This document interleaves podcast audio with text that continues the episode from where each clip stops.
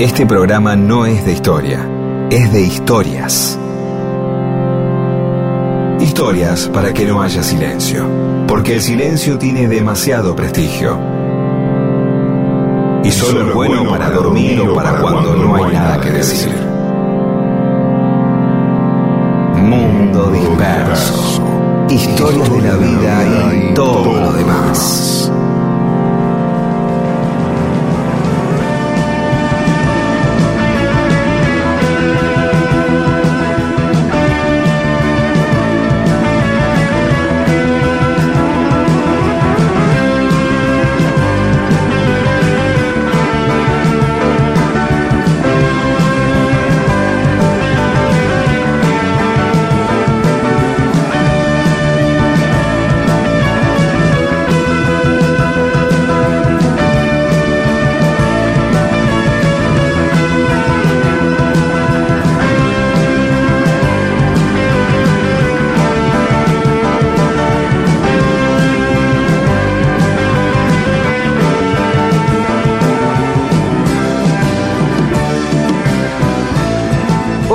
¿Cómo les va? Aquí estamos en Mundo Disperso. Somos Pedro Saborido y Daniel Míguez. Nos acompañan, como cada domingo, Paula Weintraub, Olivia Dayes y Eamon. ¿Cómo te va, Pedro? Bien, sin ese entusiasmo que tenés vos cuando saludás. Hola, no tengo, yo digo hola y estoy ahí nada más. Pero bueno, está bien. ente- Vos sos como la bocina del programa, la del tren. la hola, como que abrió la ventana y la cortina y tenés que aparecer así con todo. Es una alarma. Sí, funciona como un llamador, es verdad. Es como, hola, y ya arranca con todo. Está muy bien, está muy bien. Bien, Eh, eh, ¿empezás el programa vos o puedo hacer un yo pasar un aviso? ¿Qué preferís? No, que, pref- que pases el aviso vos. Bien.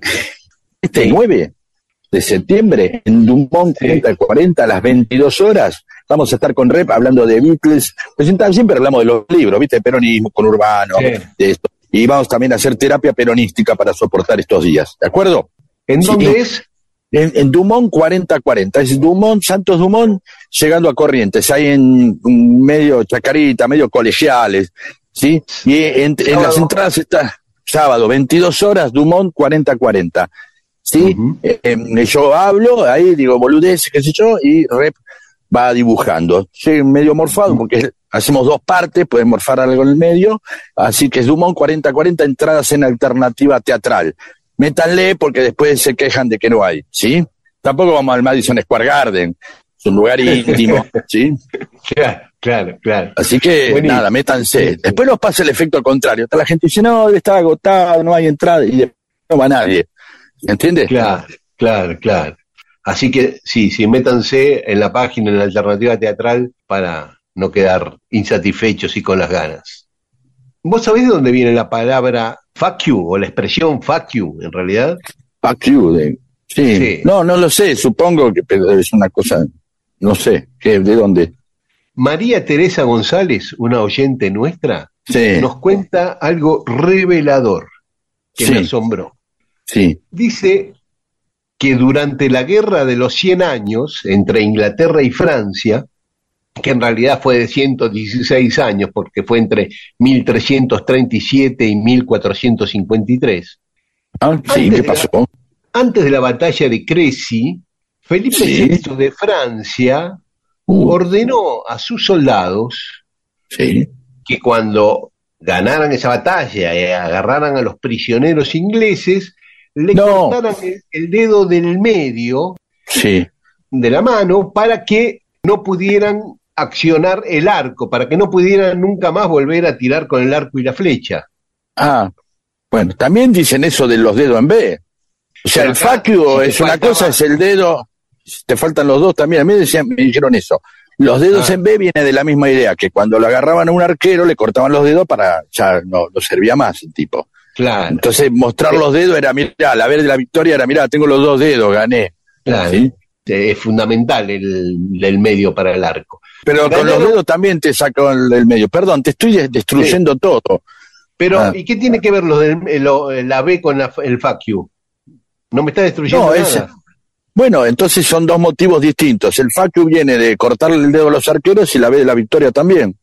Sí, pero no solo de cortarle el dedo. viene que esa batalla no ganaron los franceses, ganaron los ingleses. Entonces, cuando detuvieron a todos los prisioneros franceses, los ingleses desfilaban extendiendo solo el dedo mayor, el del Ah. medio, mostrándole, mirá, no me lo pudiste cortar. Bien. Y, ahí quedó como un insulto mostrar Sí. el dedo mayor El dedo. extendido y los Sí. otros cuatro recogidos. que es más, claro, es que te lo meto en el upite, es otra cosa. Uno lo ha, lo ha interpretado el fuck you, eh, ¿sí? Te cojo. Sí, pero era así. eso, mostrar, sí. Ah, Este, bueno, y yo después tenía lo de la B. se Sí. extendió, pasó a Estados Unidos y eh, Estados Unidos lo extendió mundialmente, digamos. Está muy bien, sí. Está perfecto. Que- Yo sigo pensando otra. la otra también. Tenemos dos. La B, Tenemos dos. Siempre, si- siempre era cortarle los dedos al arquero. Al tipo de que tira con arco claro. y flecha. No, digo. Claro, está muy bien, está muy bien. Está muy bien. Bueno, listo. Parecido, es una historia, es una, sí, es una historia, es muy fina, tiene mucha historia, pero hay que tener cierta confianza para arrancar diciendo, ¿saben de dónde viene esto? Ah, Eh, sí. Pero en una reunión en, el, en el obispado no podés arrancar con esto. Vos decís, bueno, acá Ah. estamos con unas monjas hablando. Claro, Y- claro. No es para en un bautismo. ámbito, Claro, en un bautismo. Exacto, a eso nos referíamos. Bueno, sigamos entonces con Mundo Disperso. ¿Sí? Eso es. Eh, y también, y nos vamos a enterar que también hacer un, hacer un círculo con el índice del pulgar de una mano y atravesarlo con el índice de otra también viene de alguna batalla así, este, donde los franceses le dijeron, mirá, hemos penetrado a partir de, en el círculo que habían los, los hemos rodeado y les entramos, qué sé yo, ¿sí? Me dijo todo bien, ya se va a pasar la Que cruce, que me anime a ver.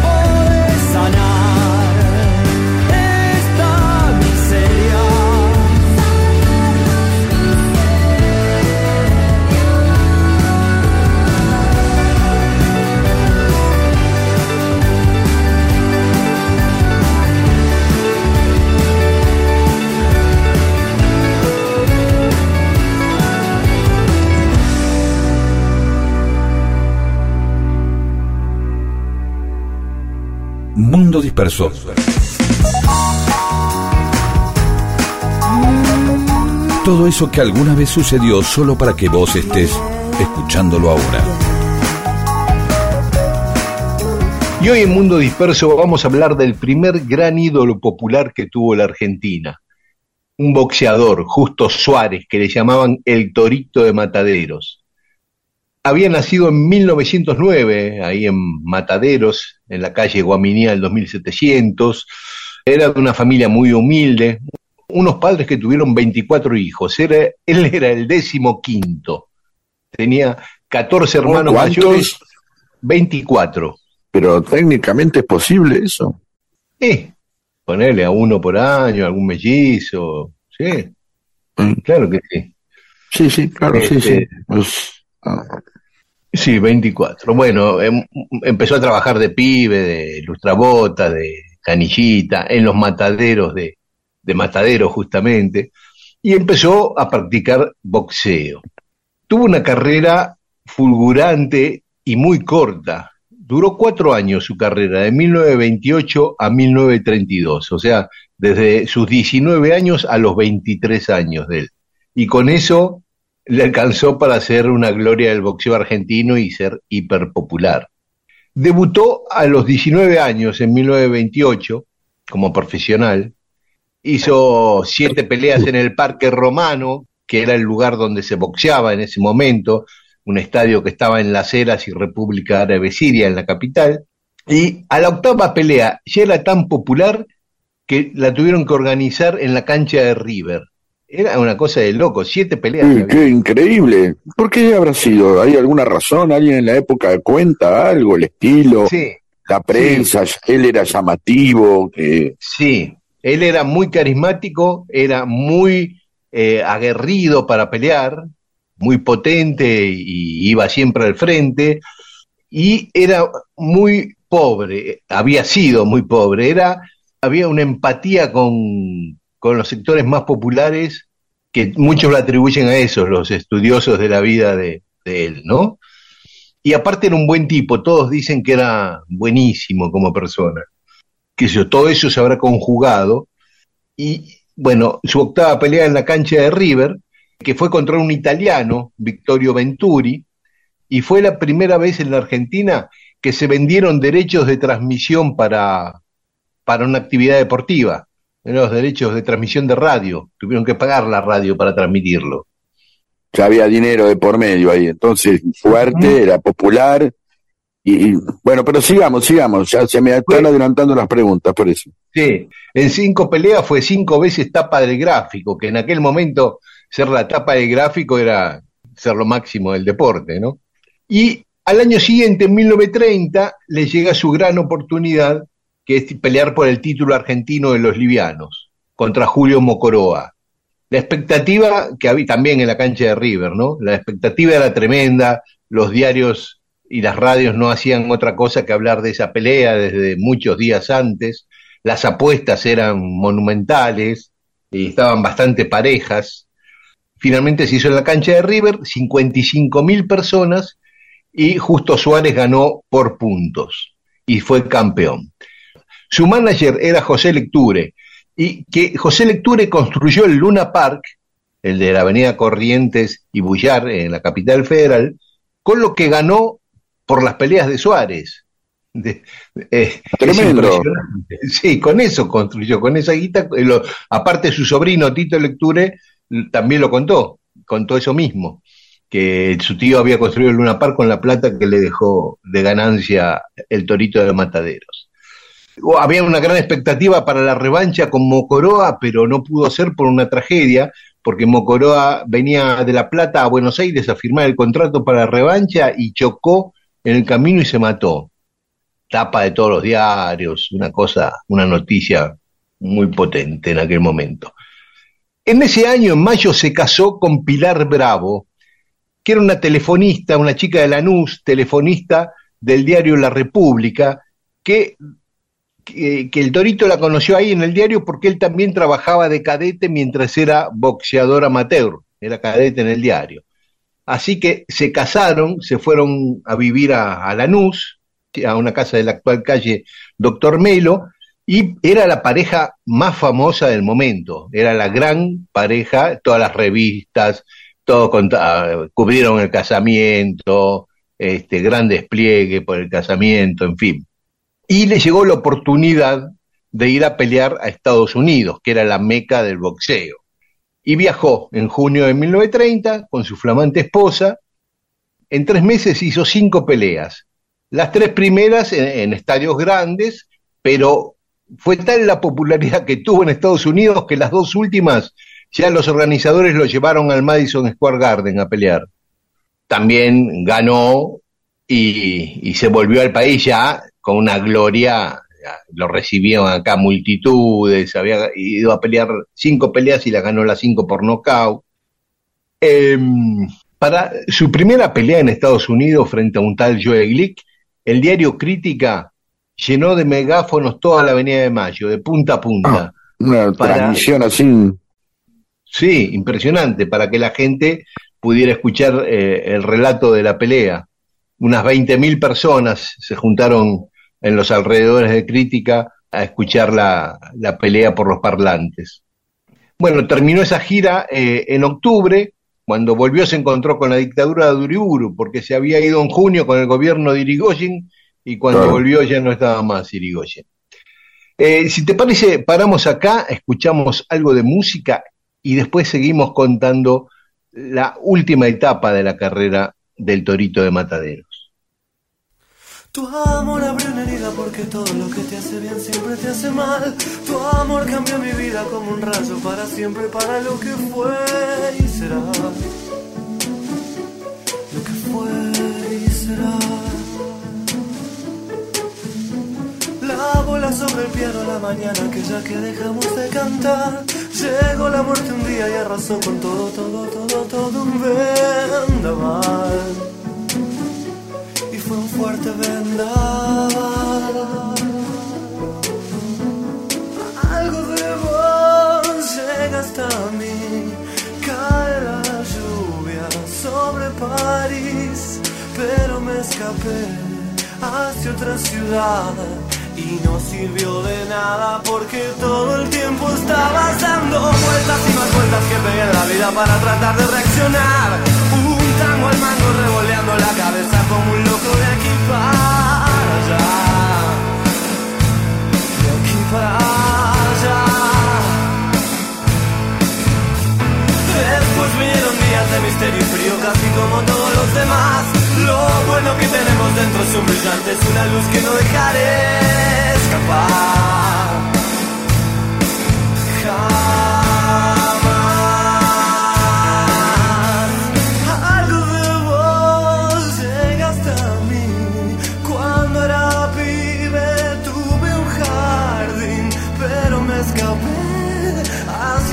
Y no sirvió de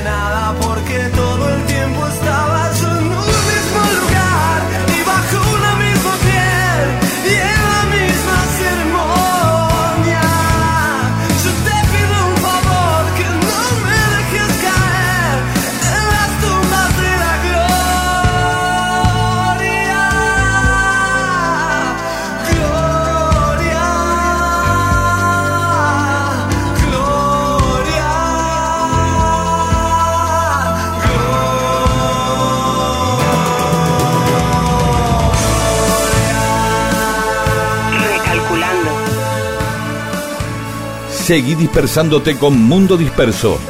Recalculando. Miles de historias que no le importan a nadie. ¿O sí? Recalculando. Y seguimos en Mundo Disperso contando la historia de Justo Suárez, el torito de Matadero, el primer ídolo popular que tuvo la Argentina. Después apareció Gardel, pero hasta Gardel este era el máximo ídolo de los argentinos. Habíamos contado de su gira por Estados Unidos, que volvió lleno de gloria en 1930, en octubre de 1930, y en 1931, con 22 años, siguió su carrera, bien, eh, hizo una gran pelea contra un campeón chileno que le ganó fácil. Ahí en la primera fila ya estaba el dictador Uriburu, como habíamos dicho, ya había volteado a Irigoyen el año anterior, y el futuro rey de Inglaterra, Jorge VI, aplaudiéndolo ahí en primera fila. Y vuelve a pelear Estados Unidos, pero esta vez por el título del mundo, contra Ajá. un tal Singer. Pero antes tenía una previa. Para pelear por el título del mundo tenía que ganarle antes a Billy Petrol. Lindo nombre, Para- sí. Sí, para acceder a la pelea con Singer, que debía ser una máquina. Y la, la pelea estaba programada para el 26 de junio de 1931 en el Madison Square Garden. Y perdió, perdió. Uh, No solo eso, su esposa lo abandonó y se volvió de Estados Unidos a la Argentina antes que él. se ve que perdió y, y deliró el chabón. Sí, no sé, es que la, la chica estaba harta de los celos del torito, la celaba todo el tiempo. Mira, acá hay un testimonio del entrenador, de, le encontró el testimonio de Enrique Sobral, que era el que, que lo entrenaba, y cuenta que, bueno, que cuando llegaron a Nueva York, él y Lecture se fueron a vivir a un departamento y el torito alquiló otro departamento para vivir con su esposa y su suegra. que había ido con ellos. Cuando faltaba 20 días para la gran pelea, le dijeron eh, al torito, lecture, le dijo, che, hay que concentrarse, tenemos que concentrarnos, eh, vamos a vivirnos a otro lado, eh, no puedes seguir viviendo con tu mujer mientras estamos entrenando porque es un distractivo. Pero fue mucho peor el remedio que la enfermedad, porque ellos dicen, pensamos que eso iba a ser una solución, pero fue al revés, dice Sobral. Por las noches se despertaba y llamaba a su esposa, a la madrugada. Se sentaba en la cama y ya no podía dormir más. Hacía mil llamados telefónicos al departamento de Pilar, que era la mujer y hasta le escribía cartas. Vivía atormentado por la separación y su mente estaba más en su esposa que en la pelea. Antes siempre hablábamos del rival, de la pelea, ahora él solo nos hablaba de su esposa, sin importarle nada ni Petrol, ni Singer, ni el campeonato mundial. Eso dijo su entrenador. Eso que, claro, estaba con la, con la suegra también, que puede ser... Sí, sí. El tipo no, no podía... No, un no salvaje. Claro, no aguantaba la separación ni los celos. Viste, a lo mejor se manija, ¿qué estará haciendo esta chica? Una- unos celos enfermizos, viste. Claro. Así que después de esa derrota y de la separación con su mujer, aunque fueron y vinieron, pero mal, ya empezó a decaer la carrera del Torito. En 1932, en febrero, para los carnavales, Lecture inauguró el Luna Park. Y el 12 de marzo organizó la primera pelea, ¿con quién? Con el Torito, para inaugurar el Luna Park, contra un tal Víctor Peralta. Y Peralta le ganó. Un silencio en el Luna Park impresionante. Y ahí todos dicen que ya no era el Torito ese que perdió, ¿no? Además, ya empezaba a tener algunos síntomas de lo que fue la enfermedad que lo mató, la tuberculosis.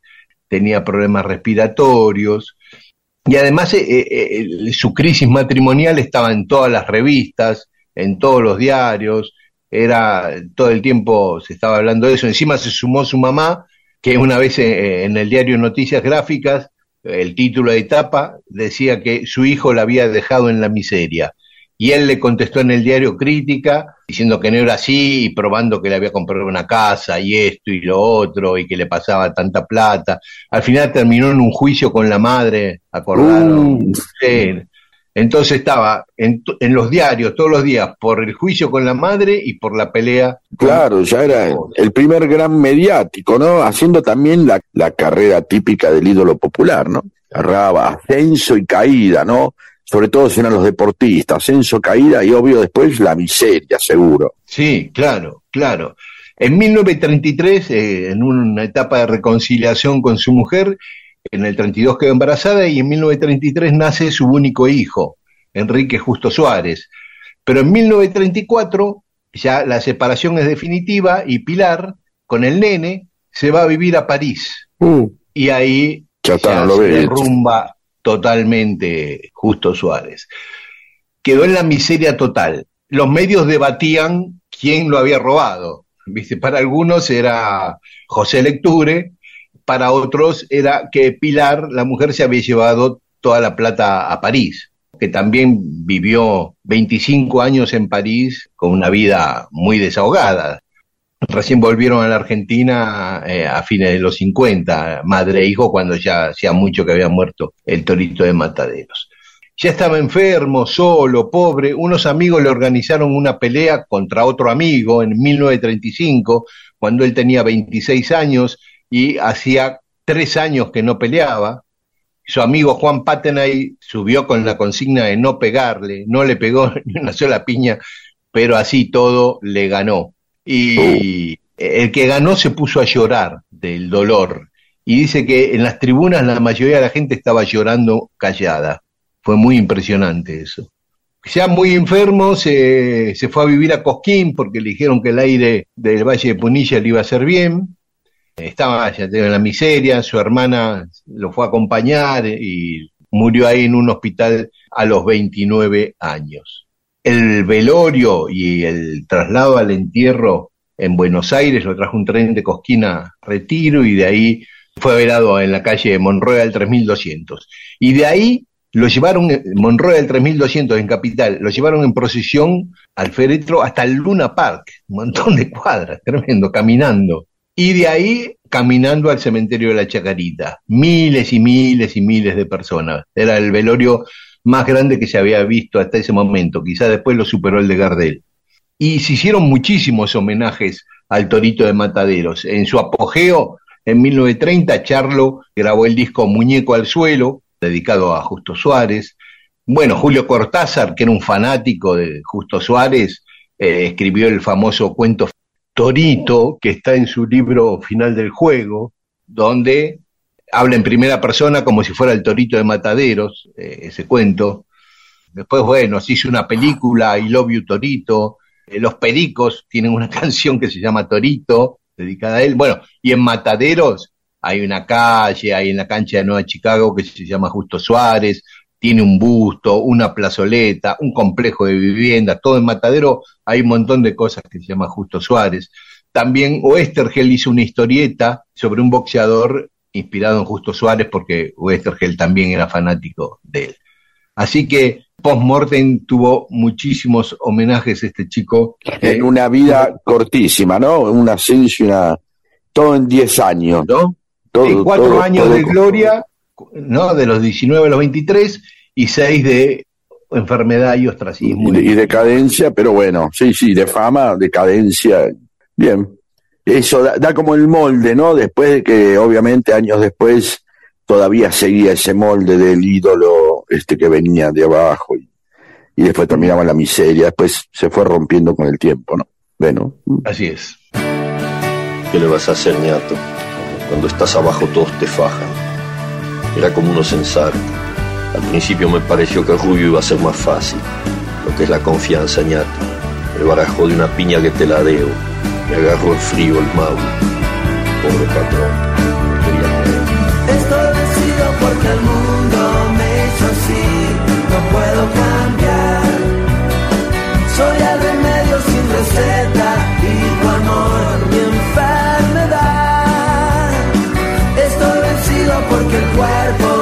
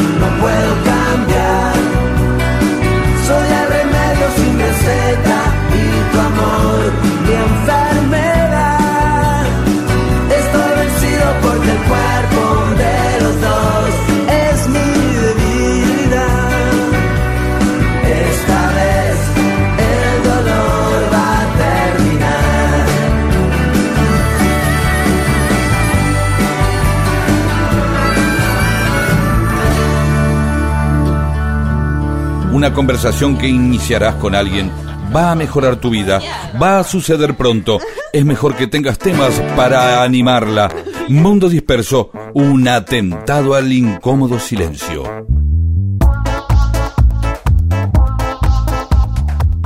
Y en Mundo Disperso tenemos mensajes de los oyentes.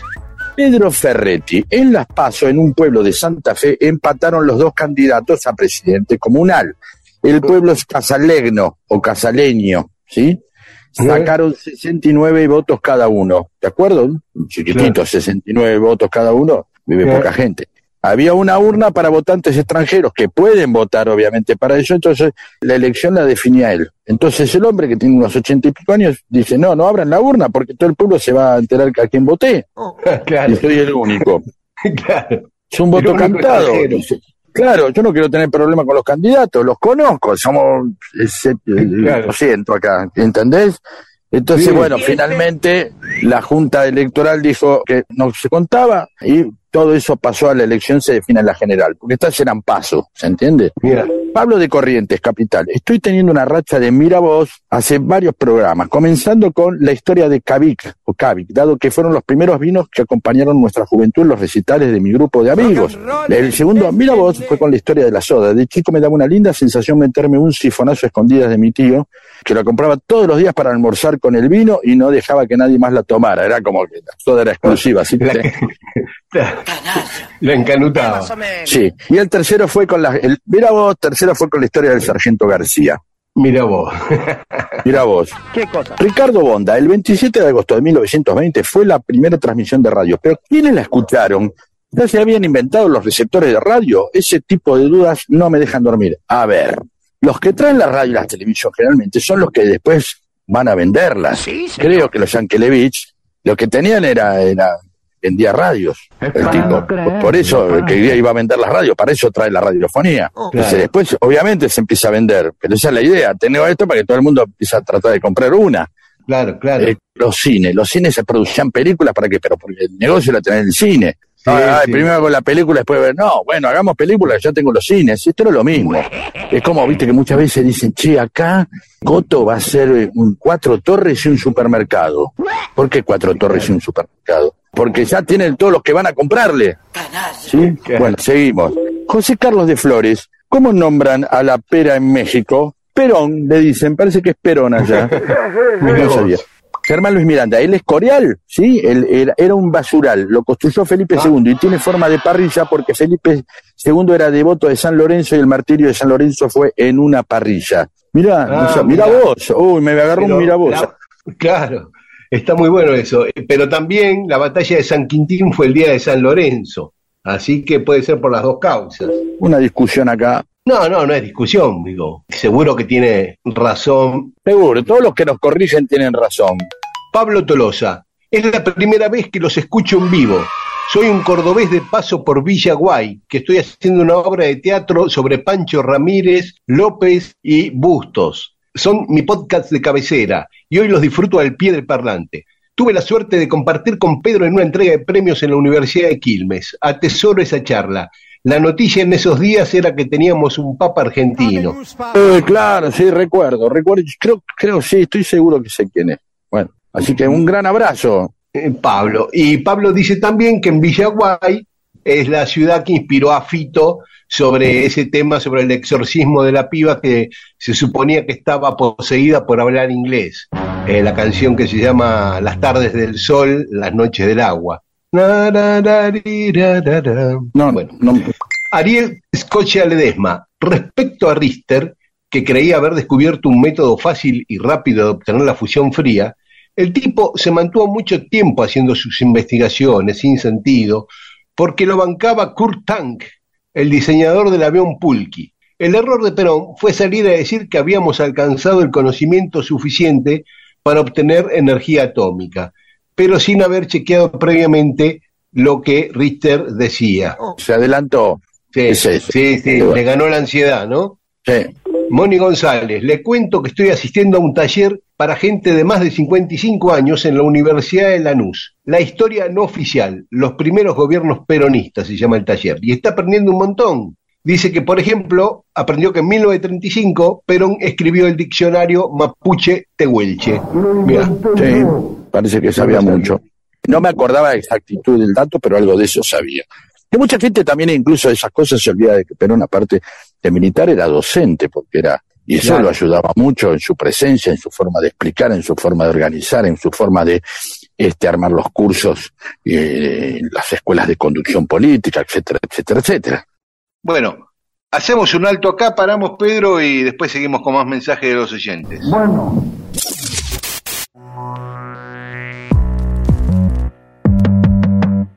Mundo Disperso. Toda una historia solo para que exista este programa.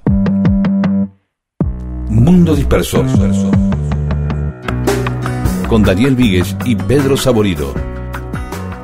Y seguimos en Mundo Disperso. Pedro, ¿vos conocés la cara de Belgrano? No, bueno, sí, supongo que, pero no sé si es exactamente la cara de Belgrano. claro. Todos tenemos la esa imagen de un cuadro famoso. Sí, el billete. Claro. Claro. Pero, ¿sabés qué?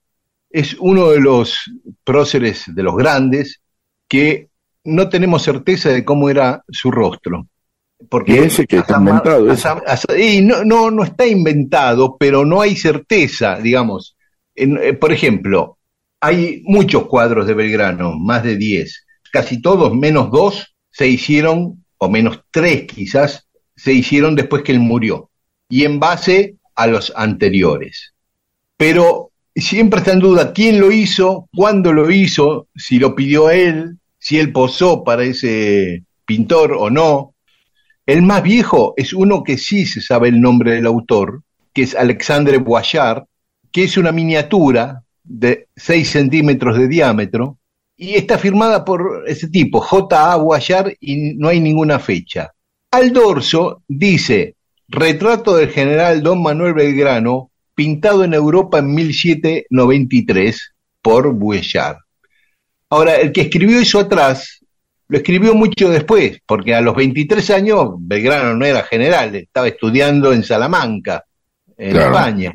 Y aparte, los estudiosos del tema dicen que el peinado y la vestimenta no coincide con 1793. En 1793 la gente no se peinaba así, ni estaba vestida así, ni se vestía así, como está peinado y vestido Belgrano en ese retrato. Y que no se parece nada a lo- al Belgrano que conocemos.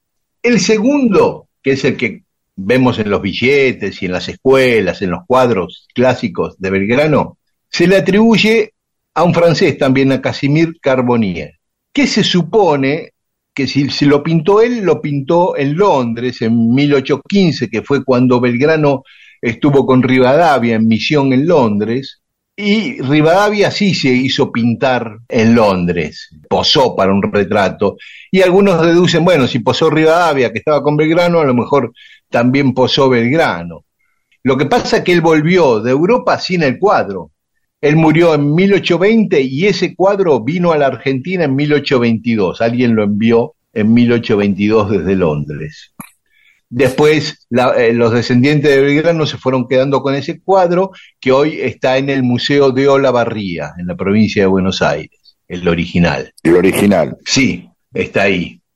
Pero bueno, se supone que ese podría ser. Por eso es el que más pegó y el que más trascendió y el que fue a los billetes, ¿no? Mm, Ahí está eh, en un ambiente lindo, con cortinas de terciopelo, está cruzado de piernas, tiene algo en una mano que parece un pastillero o algo que no se entiende bien, y atrás hay como un lienzo de la batalla de Salta, que había sido en 1812, ¿viste? A- como a espaldas de él. Bien. Eh, pero bueno, tampoco eh, hay certeza si lo hizo ese tipo y si Belgrano posó. Y el tercero, ese sí se hizo también en vida de él, es un grabado de un platero correntino, Pablo Núñez de Ibarra, que lo hizo en 1819, un año antes que muriera Belgrano, eh, que tampoco tiene mucho que ver con la cara que le conocemos a Belgrano, y que cuando, en 1821, cuando cumplió un año de la muerte, se hizo un homenaje a Belgrano, y en un atril, en la ceremonia de homenaje a Belgrano, estaba ese cuadro, el cuadro de Núñez de Ibarra, que parece ser que lo hizo, bueno, no, parece ser no, lo hizo un año antes de que muriera Belgrano, pero aparte dicen que no era un un grabador, ni un pintor, ni un dibujante conocido, Núñez de Ibarra, entonces algunos dudan de su calidad, si efectivamente lo sacó bien, digamos. Eh, se supone que ese sí lo pintó, o tampoco se sabe si con Belgrano posando, o porque lo conocía y lo hizo de memoria, digamos, ¿no? No tenemos certeza de cómo era la cara de Belgrano, de San Martín, sabemos que posó para distintos tipos, quién fue el autor, cuándo posó, después en más hubo un daguerrotipo, una fotografía, digamos, donde ya no hay dudas, otros próceres también, bueno, Mitre, Rivadavia, Sarmiento, el almirante Brown, pero de Belgrano, nada. Nos vamos a quedar con esa imagen, que es la más linda, la del cuadro que se supone que hizo Carbonier, y algún día a lo mejor esto se revela, porque hay mucha gente desde hace muchos años estudiando este tema. A lo mejor algún día alguien descubre algo. Esto es Mundo Disperso, Mundo Disperso con Daniel Víguez y Pedro Saborito. Yeah.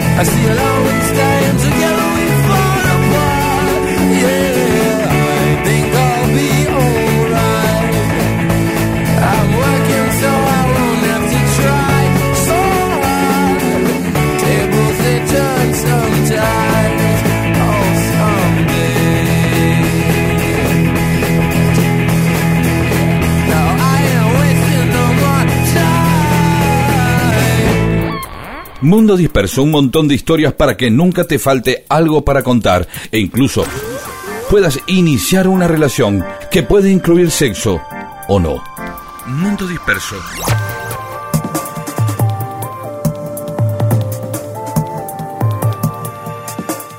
Y en Mundo Disperso, cosas que pasaron un día como hoy, un 3 de septiembre.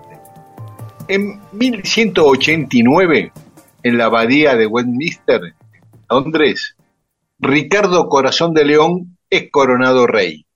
Es una de las dos veces que fue a Inglaterra, el rey de Inglaterra.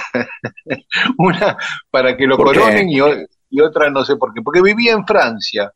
Ah, Eh, sí, el eh, corazón de león, que es tremendo. Igual parece más, no sé, como un, un apodo para un cantante cumbia. Digo, ¿eso ya era de la época o viene después? Eso muchas veces, bueno, deberá de la- los dos casos deben ser, ¿no?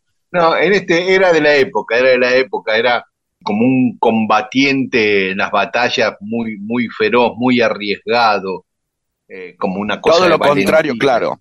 Todo lo contrario de lo que muchas veces uno ve de los reyes, ¿no? Son unos vagos que están ahí comiendo Claro, y mandan que otro hagan todo. Este se, la- se mandaba. se mandaba, sí, sí, sí, Sí. porque este además eh, fue famoso por ir a las cruzadas a Jerusalén. Pero en realidad digo, vivía en Francia con un poquito de trampa, vivía en territorios de la actual Francia que pertenecían a Inglaterra en ese momento, ¿no? En Normandía, ahí cruzando el Canal de la Mancha. Bien. Y, y ¿sabes de- también eh, por qué nos resuena eh, Ricardo Corazón de León? Por Robin Hood. Claro, porque, era este el que... Claro, estaba Que Juan dejó Sin al otro. Tierra. Juan Sin Tierra era el príncipe, digamos, el hermano menor de Ricardo Corazón de León, que era el que lo que era malo, mal tipo. Era el malo, era el malo. Y después cuando Ricardo Corazón de León vuelve de las cruzadas, le devuelve el título de nobleza y le permite casarse a, a Robin Hood con su novia y, y es el bueno, digamos. Por, por ahí no era tan malo Juan. No, por ahí no. andás a Lo necesita, claro. Eh, mira, cuando hace poco me... Hace poco. Me pongo a hablar con alguien y me contaba de Salieri. Lo hemos visto como ese mediocre músico de la corte que de la época, eh, pero era parte de la construcción de, de- de la obra de Mozart, de Amadeus. Ese tipo no era un gran músico, Salieri. Claro. pero le tocó eso, lo, todo el mundo dice, pero el tipo era un gran músico, nada más en la época, no, no habría destacado como Mozart, pero sí era un gran músico. Sin embargo, bueno, necesitamos un malo, y que sea Salieri, ¿entendés? Y acá lo mismo, dice, bueno, era Juan tan tremendo, no, pero había que hacerlo más malo para Robin Hood. Sí, sí, es muy probable. Hoy me enteré que Séneca, ¿lo tenés a Séneca? Sí, sí. al filósofo estoico, era uno Sí. de los asesores de Nerón, y alguna vez hemos hecho un mundo disperso y visto que lo de Nerón, más bien que quemó Roma y pasó la historia por sacado, Sí, eh, pero fue un muy buen gobierno. sí, Sí, sí, muy progresista, popular, ¿o no? populista, sí. Sí, pero muy bien, muy bien, lo había hecho bien. Pasa que después, Sí. claro, el tipo quemó Roma, se le pudrió. Tenemos que volver a, esa- a ese tema un día, del, del por qué quemó Roma y todo eso. Pero si no Sí. queda a la altura de Calígula, y esa era otra historia. Calígula fue otra Sí. historia. Y aparte no está probado que lo haya quemado él. Primero que no estaba en Roma él en ese momento, ni que haya mandado quemarlo. ¿No? Ya hay Claro. muchas teorías de que fue un incendio accidental. Pero bueno, sí, sigamos entonces. Lo tenemos ahí, a- si pasamos a otro tema. A otro tema, en 1821, en Nueva York, se produce un huracán tremendo, que es el único en la historia de Nueva York. 1821, que destruye todo. Después se habrán hecho todas las películas de cine de catástrofe destruyen Nueva York, ¿no? Pero este eh, el verdadero, el único fue en 1821, en este huracán. Eh, en 1938, en París, se funda la Cuarta Internacional. Eh, dentro del comunismo, el programa de León Trotsky, con el cual nace el troquismo separándose del comunismo de Stalin. Un par de años después lo liquidan a Trotsky en México.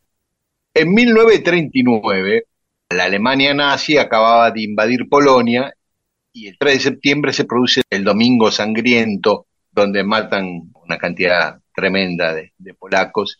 Y ese mismo día, Inglaterra y Francia le declaran la guerra a Alemania, con lo cual se puede decir que ahí empezó la Segunda Guerra Mundial. También un 3 de septiembre vinculado a la Segunda Guerra Mundial, cinco años después, en 1944, Ana Frank es enviada al campo de concentración de Auschwitz. Vamos a noticias más lindas, sobre todo para los racinguistas. En 1950, un 3 de septiembre, se inaugura el actual estadio de Racing, el Juan Domingo Perón. Eh, el ese día, el cilindro. Eh, ese día, ese 3 de septiembre de 1950, Racing le ganó 1 a 0 a Vélez con un gol a los 81 minutos, o sea, a los 36 del segundo tiempo, de Yamil Simes, eh, que mandó un córner Sued, Erra Sued, y mira qué nombre, Erra y Yamil. Erra Sí, Sued sí, mandó el córner y Todos turcos, eran, Simes- ¿qué eran? Sí, sí, todo Perdón, turco. no, sí, Algo no tengo idea, eh, no tengo idea. No. Bueno, córner de Sued, cabezazo de Simes, gol 1 a 0. Lindo para festejar la inauguración del estadio. Bueno, hacemos un alto, escuchamos algo de música y después seguimos contando algunas otras cosas que ocurrieron un día como hoy.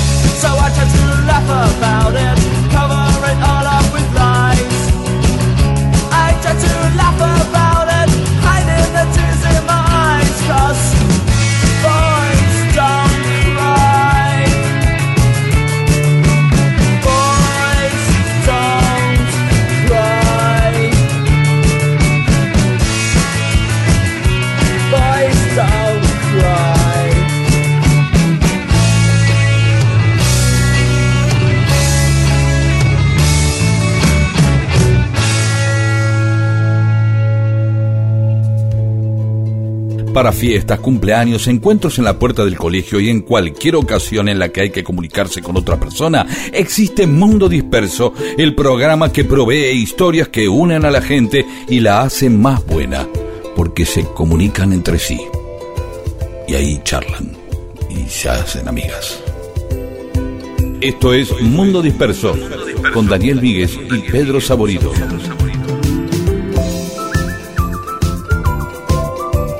Y en Mundo Disperso tenemos más mensajes de los oyentes. Adrián Ledit Oro Medina dice que ella le debe su amor a la radio a su abuela. La abuela prendía la radio AM a las 6 de la mañana y se acostaba escuchando las noticias. Sabía el horario de todo lo que quería escuchar. Y el inolvidable programa Una luz en el camino era su preferido. De ese Ah, programa claro. a Adriana le quedó grabada la palabra daguerrotipo, porque te pedían que envíes un daguerrotipo a la radio.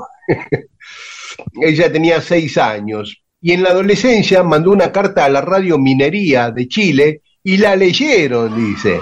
El programa se llamaba El Club de los Fantasmas. Casi me muero de emoción cuando escuché que leían mi carta y me saludaban. Mirá, bueno, ahora. Dani, estuvimos juntos en la bola loca, dice, recuerda por lo de. Recuerdo que en un Ah. momento apareció León Gieco haciendo palmas en la entrada del pequeño auditorio en medio del show.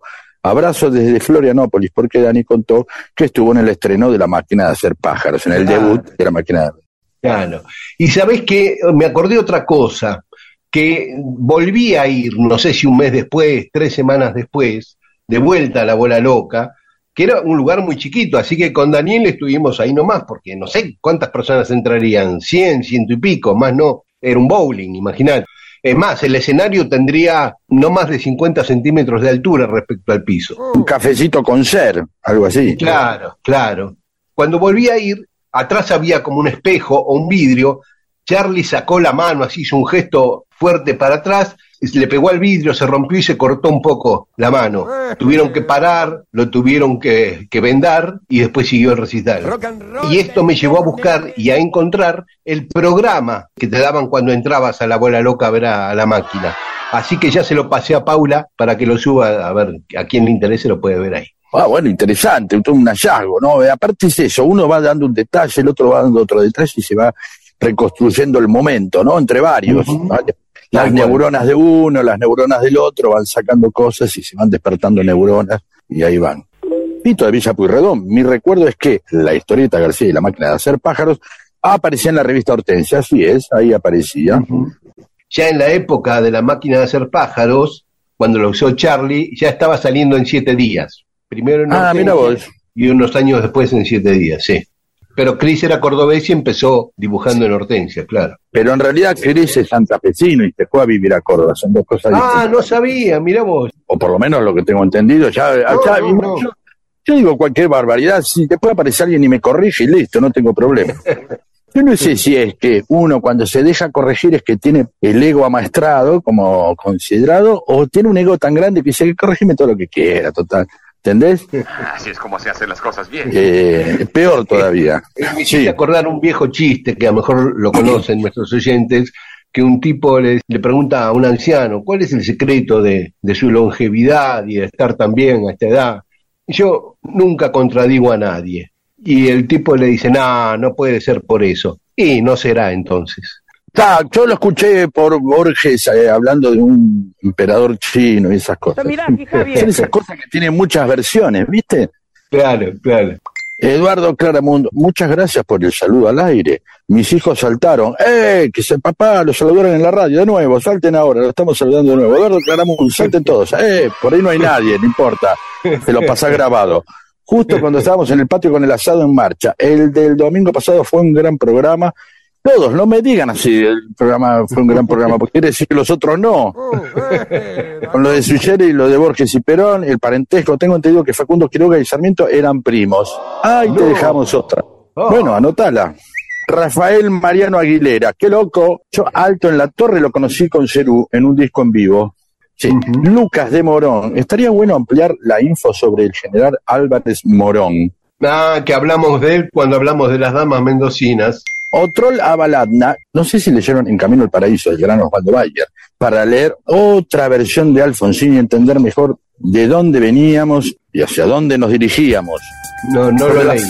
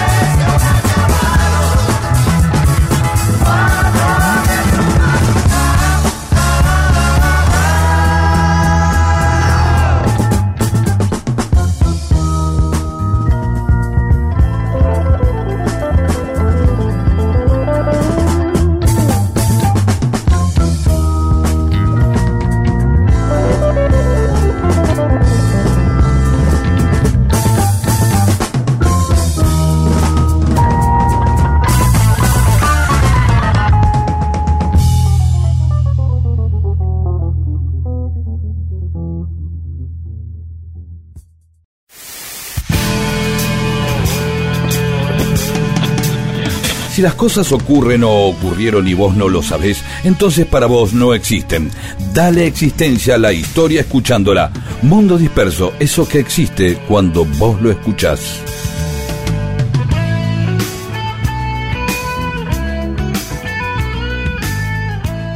Y en Mundo Disperso, algunas otras cosas que ocurrieron un día como hoy. En 1970 se estrenaba El Profesor Patagónico, en la película, con Luis Andrini. Que eh, ya era una saga de películas del profesor. claro, el profesor Hippie. El profesor Tirabombas. No el sé si siempre era el mismo. Sí, se llamaba así. Mi- Mirá Sí, lo sí, que era la habitualidad de, de, la- de las luchas juveniles, que era el profesor Tirabomba. Porque Claro. se, se vivía en un clima así, entonces se, se- se había habitualizado el profesor Tirabomba. Me gustaría volver a verla, a ver Pero arranca, arranca así, ¿eh? Muchas Sí. películas de esa época ya, ya habitualizan eh, este, los quilombos juveniles. ¿sí? Claro, el clima de época, bueno, en Tirabomba y, y el, el profesor hippie por el hipismo y esto el patagónico porque era la onda de irse al bolsón, ¿no? Porque él se va, el, el profesor hippie termina cuando se va a la Patagonia. Ent- ¿Entendés? Van cantando Sí, sí. todos, Piero, Soledad, el tipo se subió al tren, un quilombo y dice, yo me voy allá. Y claro, ahí trabajaba Piero, era el protagonista, con Sandrini, Claro. Gabriela Gili y también Claro, estaba arranca- Pedro Cuartucci. Claro, arranca la película cuando, eh, la película arranca cuando él se va. Me- mejor dicho, la película del profesor hippie arranca cuando se va a la Patagonia, en la estación Ah, Constitución. Y después sigue la otra parte, dice, bueno, ahora vamos al profesor patagónico. También trabajaban Juan y Juan ahí. Sí, un montón de Eh, gente que tendríamos que empezar a hablar y a explicarle a cada uno, o sea, a cualquier persona de menos de 40 años, explicarlo, 45, ¿Quién era? Claro, salvo Piero claro, claro. y un poco Eh, Sandrini, había- que para mucha gente hoy es como cuando a nosotros nos hablaban de Buono Estriano, alguien, claro, un dúo que sabemos que existía pero que nunca vimos. Claro. Sandrini, gran actor, gran cómico. Eh, Piero, cantante. A ver, Sí. se protege No, pero- en un momento. de- para Sí, el pueblo claro. lo que es el pueblo. Gabriela Gili, gran actriz de novelas, esposa de Rodolfo Bebán. hay que decir que no, vamos abriendo mucho. ¿Quién era Rodolfo Bebán? Pedro Cuartucci, campeón olímpico de boxeo y actor. Y Juan y Juan, que después fueron solistas como Juan Marcelo y Juan Eduardo. Puesto novio de Evita en algún momento, Pedro, Pedro Cuartucci. Cuartucci. Se corrió la bola en algún momento. se decía eso. Y hablando de Evita, mirá, justo en 1971, Perón en Madrid recibe el cadáver de Evita, que había estado secuestrado durante Mirá vos. 16 años. En 1971, Qatar, que lo conocemos porque se hizo el Mundial el año pasado, se independizó de Inglaterra en 1971. En 1978, Juan Pablo I, que hace poco hablábamos de él, comienza su pontificado, comienza a ser papa y muere un mes después. Y ahí lo reemplaza Juan Pablo II. Claro. Juan Pablo I, el último papa italiano, ¿eh? Después no metieron más. Claro, vino Juan Pablo II polaco, después Ratzinger alemán y después Francisco argentino. Exacto. Por eso. Sí, sí, Hace mucho papa italiano. Sí, sí, sí. Era, era el clásico que Santano, ¿no? Durante muchos años fue Claro. clásico. Sí, durante siglos. Eh, había sido obispo de Venecia, Juan Pablo I, me acuerdo, y bueno, era un tipo que estaba dispuesto a investigar todas las tramoyas con el Banco Ambrosiano y el Banco, el Banco del Vaticano. Por eso se sospecha de las causas de su muerte. Y en 1859 nacía Jean Jaurès, o Jean Jaurès, como le decimos a la calle de Lanús. Y, bueno, Claro. también está en Capital Federal y en otras ciudades, ¿no? La, Sí. la calle. Sí. Pero Jean Lo, Jaurès, lo bueno, cual, lo cual trae confusiones porque después uno ve Dean Funes y es un Dean, y no es como Dean Martin, es Dean Funes. bueno, pero es que vos decís Dean y después ves, che, de, Dean Martin, Claro. de- ah, Dean Funes, no. claro, Claro. Pero este sí, Jean Jaurès, Jean Jaurès. Bueno, es la vieja discusión. Alguna vez tendríamos que hablar con, con algún lingüista, no sé con quién, pero por ejemplo, los españoles, viste, están, están liberados de las pronunciaciones ajenas. Ah, sí, sí, sí, lo pronuncia en castellano, Jean Jaurès. Sí. Jean Jaurès, Michelin y, Y ya Un día está. Un día tendríamos que averiguar esas distintas denominaciones para los curas, ¿viste? Deán, presbítero, eh, canónigo, ¿viste? Sí. Párroco, párroco no sé si existe, párroco Bueno, es párroco sí, porque es el que está a cargo de una parroquia. Pero que no sé si es justo el nombre, sino que por ahí viene y dice, no, no, el párroco es una manera de decir. Ah, Pero de An, no sé, qué sé yo. No, Sí, el sí. Sí. habría que, justamente, eh, eh, Juan Pablo, perdón, hable- hablando de Papa, Francisco habla del abriaqueísmo, Ah, que habría que, ter- que hay que terminar con el abriaqueísmo. Que dice, Claro. habría que, bueno, no, mandé Sí. a hacerlo. Ya claro, está el abriaqueísmo, ¿viste? claro. Bueno, Y sí. ¿qué más? Eh, bueno, pero por ahí es una invitación Sí. a que alguna oyente o oyente este, Y bueno, digámoslo, che, hay alguno que tiene un familiar o uno que fue cura o uno que se dedica a eso y o alguien simplemente que tenga ganas de hacerlo que nos diga, porque es como, es como el ejército, ¿viste? Bueno, viene el sargento, después viene el, ¿no? Y acá debe ser lo mismo. Yo creo que son curas con distintas funciones. Vos decís, bueno, pero hay categorías también, cardenal, obispo, ahí Sí, sí, cardenal, arzobispo, obispo. Pero dentro de los curas, me parece que son distintas funciones. Andás a ver. Bueno, vamos a ver. yo hace años que no escucho que alguien sea el deán de algo, de algo. Claro, no. El, Sí, el único que conocemos es Funes. El Sí. único que es Funes. Yo no Este, conozco otro deán. sí, sí, sí, Salvo que, nos, enco- nos encontremos ahora y nos enteramos que el apellido precisamente es Dean Funes, también nos enteramos ahora, no sé. Bueno, pasemos a otra cosa, ya está. Eh, no, Gre- Gregorio Funes se llamaba. Bueno, eh, un día como hoy de 1920, el mismo Sí. día nacían dos artistas, el pintor León Ferrari, acá en la Argentina, y Chabuca Granda, la cantante, en Perú. Los dos, un 3 de septiembre de 1920. También un día como hoy nacía Irene Papas en 1929, la actriz Eh. griega. Sí, Sí. Y en 1940 nacía Eduardo Galeano, el escritor uruguayo, y están cumpliendo años. José Peckerman, el exjugador de Argentinos Juniors y director técnico de la selección argentina, y también está cumpliendo años el actor norteamericano Charlie Sheen. Y hoy se celebra el Día Mundial de la Higiene, así que todos a lavarse las manos, a bañarse para celebrar. muy bien. Y en Australia están festejando el Día de la Bandera, el Día de la Bandera australiana. Claro, La bandera. la de ellos, sí. Bueno, podría ser el de la bandera en general, como objeto. general. Está bien, no estaría mal. ¿Por qué No. no? Claro.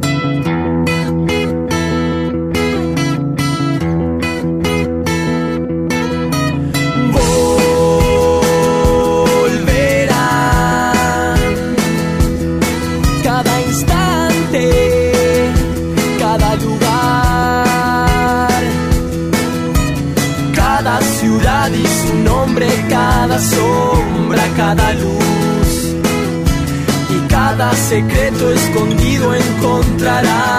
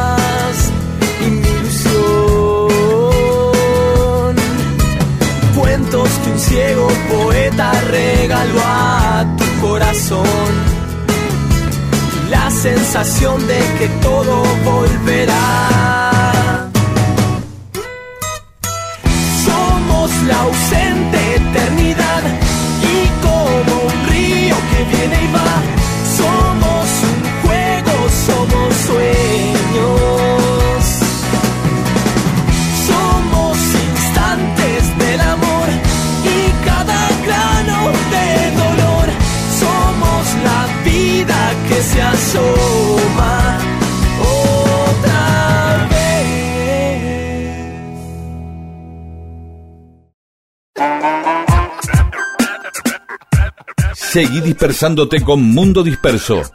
Miles de historias que no le importan a nadie. O sí, con Daniel Víguez y Pedro Saborido.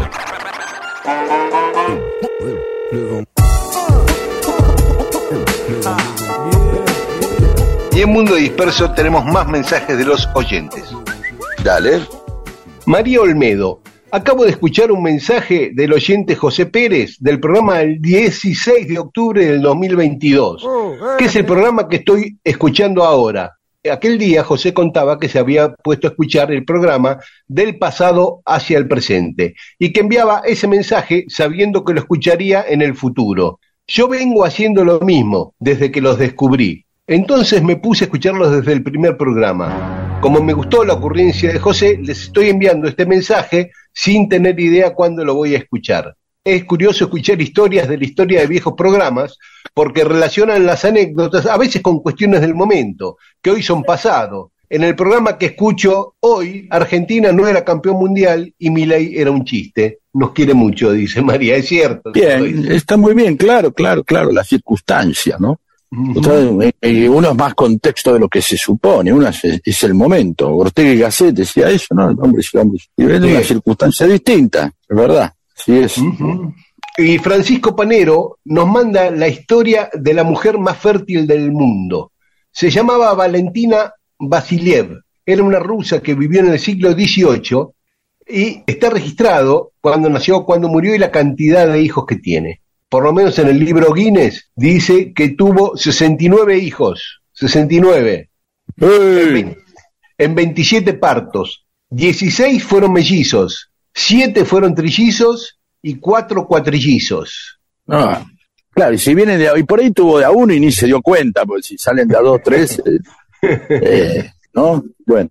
Y Gabriel de Salvador de Bahía, como alguna vez hablamos de la palabra che, como la usan los porteños, que es parecido al bo que usan en Uruguay. Pero dice que eh, en guaraní acompaña otra palabra como sinónimo de respeto, che comisario, che doctor, pues se refiere a mi señor o algo así.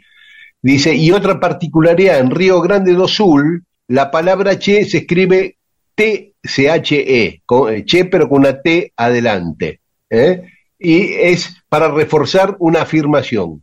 ¿O qué hizo Che, por ejemplo? Como el Po, que decía Paturuzú. Claro, eso viene después, ¿no? Eso creo que es después, ¿no? Es una derivación después. Juan de Tropezón, me gustaría que hablen sobre la leyenda viviente del candón de Sin Billutería. Mi amigo Jimmy Santos. Oh, Jimmy Santos era, ¿te acordás? Era el percusionista de Raíces, la banda de Andrés Calamaro y Beto Satrañi. Sí, Así es. Habrá hecho mil cosas, pero yo me lo recuerdo de ahí. Fotos de Perón en lugares. Quique Stocco dice, peronistas somos todos. Tengo una foto en Neuquén en un supermercado chino al que le pusieron Super Perón. Mirá, fija bien. Eh, que la mande, que la mande. Y eh, Ale Chaui estuve en Marsella en el 98 frente a ese hotel, o el Hotel Perón, Ah. ¿no? Le saqué Ah, una foto y la revelé. Ustedes explican que era revelar un negativo. Bueno, ya hablamos. ¿sabe? Claro, es un abrazo enorme desde Córdoba, aunque no lo creen todavía algunos peronistas sin arriar las banderas allá en Córdoba. No, peronista de cordobeses, otro tipo de peronistas. No, no hay un peronista patrón. Es el peronista, es el peronista y su circunstancia y su territorio. Cada uno dice el peronismo soy yo. Eh, J. Mauro Lancieri dice, Perón no significa algo en los Balcanes porque recuerdo estar en una estación de tren cerca de Bosnia que decía Perón. Claro, habíamos dicho, un oyente había dicho que significaba andén o plataforma. Y Laura Aliaga dice que se acuerda cuando vino Juan Pablo II en el 82 y la gente cantaba Juan Pablo II, Perón para todo el mundo. No sé qué tenía que ver, pero estas fotos confirman lo de Perón Mundial. Sobre la música del programa, Jorge Mann dice King Crimson le encantó, que ya le, le hemos ganado el corazón, ¿sí? Y ahora también el fanatismo, dice. Y Claudia y Juan de Delviso, qué emoción, hace años escuchamos Radio AM y, y jamás había escuchado una obra de King Crimson. A ver, ¿cómo se escucha King Crimson en AM? Así, ¿sí? Como dijimos nosotros. Sí. Eh, y Camilo Freud del Val dice que en Citibel dejas los sifones y la plata al sodero y te encontrás al otro día con los sifones llenos y el vuelto. Una costumbre genial. Y Marcelo Romero nos pasa una foto del monumento al sifón drago en Chascomús. En Chascomús hay un monumento al drago. Ah, mira vos. Bueno, y para ir cerrando, saludos a Miriam Romo, a Fernando de Rosario, a Raúl Colazo de Córdoba, a Guillermo Clemente, a Sandra Roldán de Bolívar y a Pablo Galvani de Mendoza. y también a Marcelo Romero, a Sergio Páez, a Marcelo Javier Di Stefano, a María Belén Zagarra Basoler, a Mabel Morelli, que nos escucha con Miguel eh, desde las Sierras Chicas en Córdoba, y con su hijo también, y a Claudia Baró. Gracias a todas y a todos. Un saludo.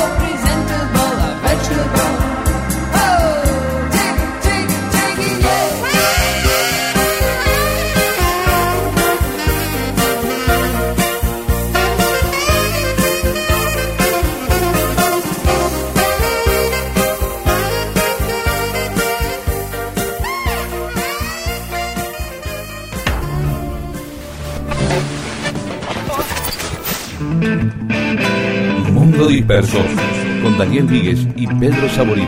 Todo lo que sucedió en la historia solo para que vos te entretengas un domingo a la mañana.